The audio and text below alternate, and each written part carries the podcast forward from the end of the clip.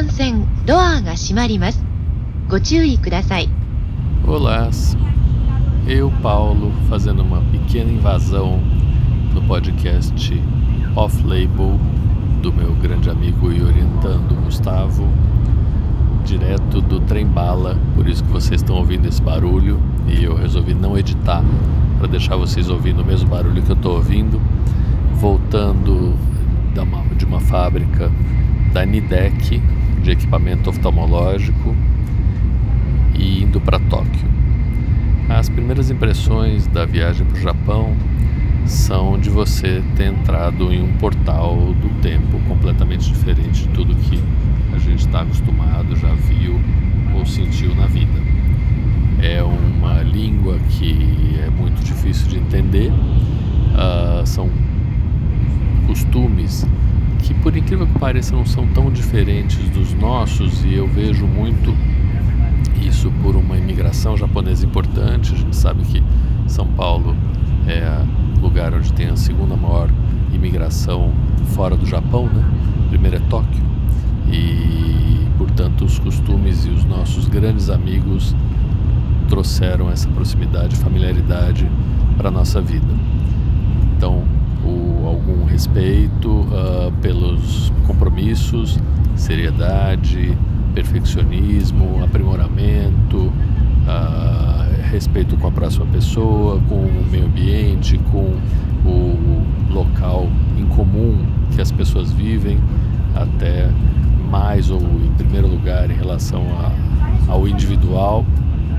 Claro que isso não é generalizado, mas nós vemos isso muito e eu vejo muito isso nos meus amigos orientais. E aqui a gente entende da onde vem isso tudo. A visita à fábrica foi fantástica, é um, uma, uma, empresa que tem no mercado. えーただいま13号車の化粧室内におきまして茶色の帽子がございました。ただいま13号車の化粧室内におきまして茶色の帽子がございました。Isso só para vocês ouvirem o que eu estou ouvindo também aqui. い。えーただいま13号車の化粧室内におきまして茶色の帽子がございます。Ou seja, muito difícil de entender o que as pessoas falam. らっしゃいましたらご近くを通りました警備員 Muito bom, vocês ouviram um pedaço do aviso dentro do trem bala onde eu estou, indo de Gamadori para Tóquio, que é muito difícil de entender, mas as coisas são escritas também com um alfabeto que nós entendemos. De qualquer jeito, a fábrica é um pedaço muito interessante de produção, de pesquisa, de desenvolvimento ah, em relação a produtos oftalmológicos. E o que é muito explícito é que o mercado japonês ele é autossuficiente. Essa fábrica não tem uma vertente de internacionalização tão grande como as fábricas americanas, por exemplo. Mas eles produzem coisas como um milhão de lentes intraoculares por ano, vários equipamentos oftalmológicos, mais de 60, em linhas que vão desde o corte de lentes de óculos até refratores e auto-autorrefratores, ou seja, aparelhos que fazem com que você faça sua própria refração, monte o seu próprio grau.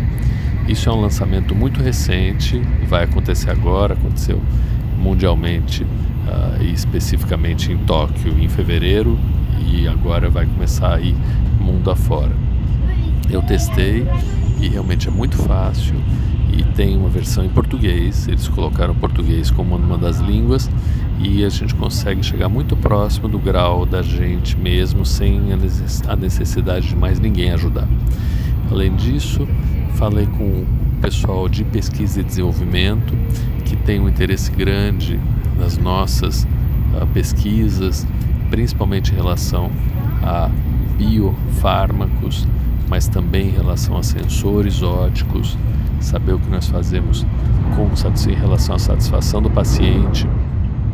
E isso é um foco que aqui é bem claro. Eles tentam aliar efetivamente tecnologia com o paciente. Existe uma aproximação das empresas com médicos, mas existe uma aproximação um pouco menor das empresas com as universidades. Que esse é um outro foco que eu também tentei desenvolver aqui.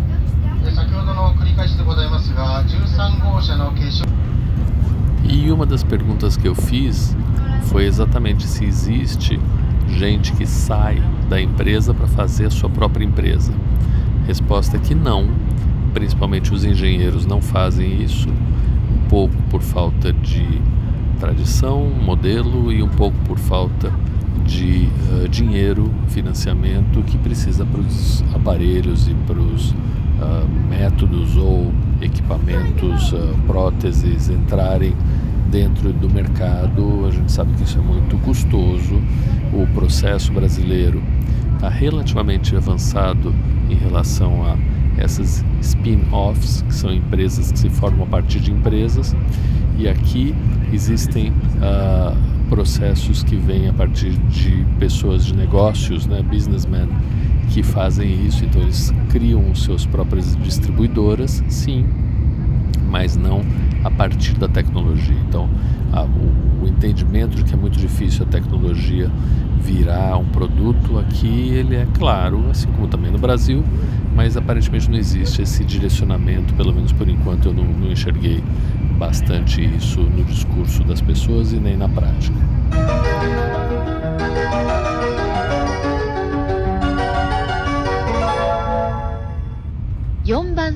Doa ga shimarimasu.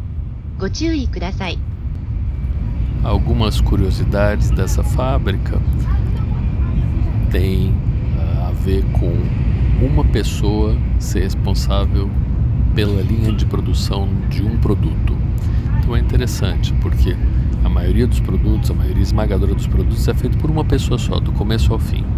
Existe sim muito outsourcing, peças que vêm de fora e aqui elas são montadas, alinhadas, ajustadas, o controle de qualidade é feito, claro que a comercialização toda, muita coisa é feita aqui mesmo, mas todo produto é feito por uma um produto é feito por uma pessoa só. Todo esse produto é feito por uma pessoa só.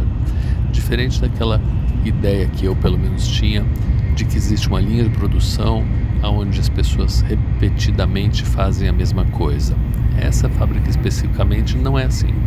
Ela nasceu de um fundador que faleceu há 7, 8 anos atrás e manteve essa filosofia com os filhos. Esse fundador foi aos Estados Unidos, ficou na Universidade de Rochester, que é uma universidade muito famosa pela ótica que desenvolve, e trouxe a visão de que ele queria fazer do invisível o visível.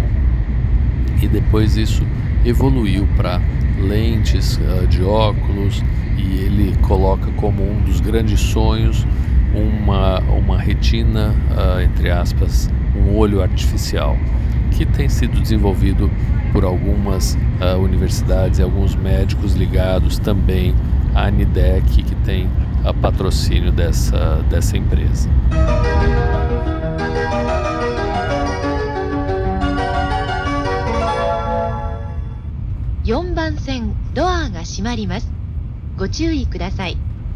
Outra característica que tem sido muito explorado aqui é o que se chama de epidemia de miopia.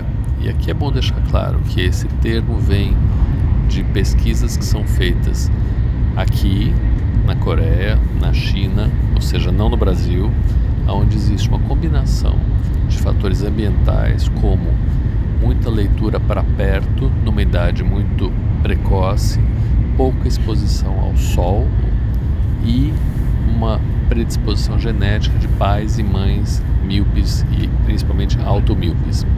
Então, um dos produtos que eles têm desenvolvido é um software, na verdade, que junta alguns parâmetros já conhecidos, como o tamanho do olho, a metropia, que é o grau que o olho tem, e predizem, ou pelo menos acompanham o paciente e propõem, ou pelo menos deixam o médico propor, tratamentos que potencialmente diminuam a evolução da miopia, como colírio de atropina, como lentes de óculos que mudam a refração da lente da luz dentro do olho, são ainda tratamentos experimentais, mas que têm alguma evidência de melhora ou de retardo na progressão rápida da miopia.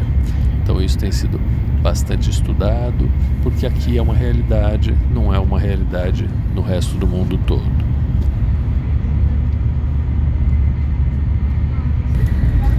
Vale dizer que essa mesma empresa ela começou com uma linha grande de autorrefratores. E autorrefratores são aqueles aparelhos que a gente coloca o queixo e que eles mostram um balãozinho no fim do túnel para que a gente consiga ficar fixando esse balãozinho e o aparelho mede aproximadamente qual é o grau que a gente tem.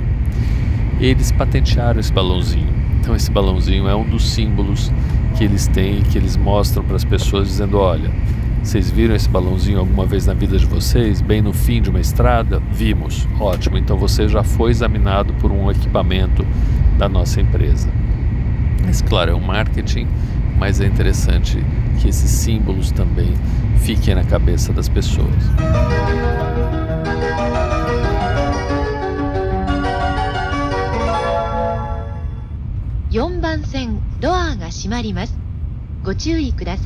Queria terminar aqui falando um pouco da vivência. E vivência é alguma coisa que muda a cabeça da gente para sempre. E é muito diferente nós lermos ou ouvirmos falar alguma coisa versus termos vivido alguma experiência. Isso eu acho que é ah, o que eu busco em todos esses sabáticos, em todas essas visitas, em todas essas reuniões. Muita gente me pergunta por que, que eu faço isso e não tiro férias, né? Por que, que eu não vou passear, não vou ver outras coisas que interessam, não vou uh, em lugares que eu nunca fui. Eu vou também. Mas eu gosto muito de ter a experiência de falar com as pessoas, de vivenciar o lugar. Aqui em Tóquio nós estamos num apartamento num lugar que se chama Sumida Park. E se vocês olharem algum dia o mapa de Tóquio, vocês vão ver uma coisa, uma torre imensa que se chama Sky Tree. London Sky, uh, Tokyo Sky Tree. É uma torre comprida. Ele fica bem pertinho dessa torre.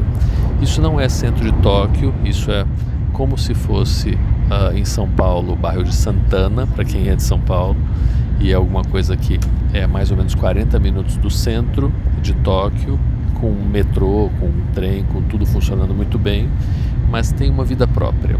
Então isso interessa bastante existir uma, uma tranquilidade na hora de andar na rua, descobrir os restaurantes, ir nas lojas em volta e saber o nome das pessoas, as pessoas verem você, você saltar numa estação de trem que é pequenininha. Isso é uma vivência que para mim muda bastante. Eu acho que vale sempre a pena a gente tentar que as pessoas entendam coisas, façam diferente, tenham atitudes que sejam moldadas, baseadas em experiência. É muito mais rápido, muito mais efetivo e dura mais tempo. Então esse é o convite que fica. Vivenciem, vivenciem as situações. Em geral isso vale muito a pena. Um grande abraço para vocês, muitas saudades. Mandem questões, comentários e ouçam bastante os podcasts que são sempre divertidos e instrutivos.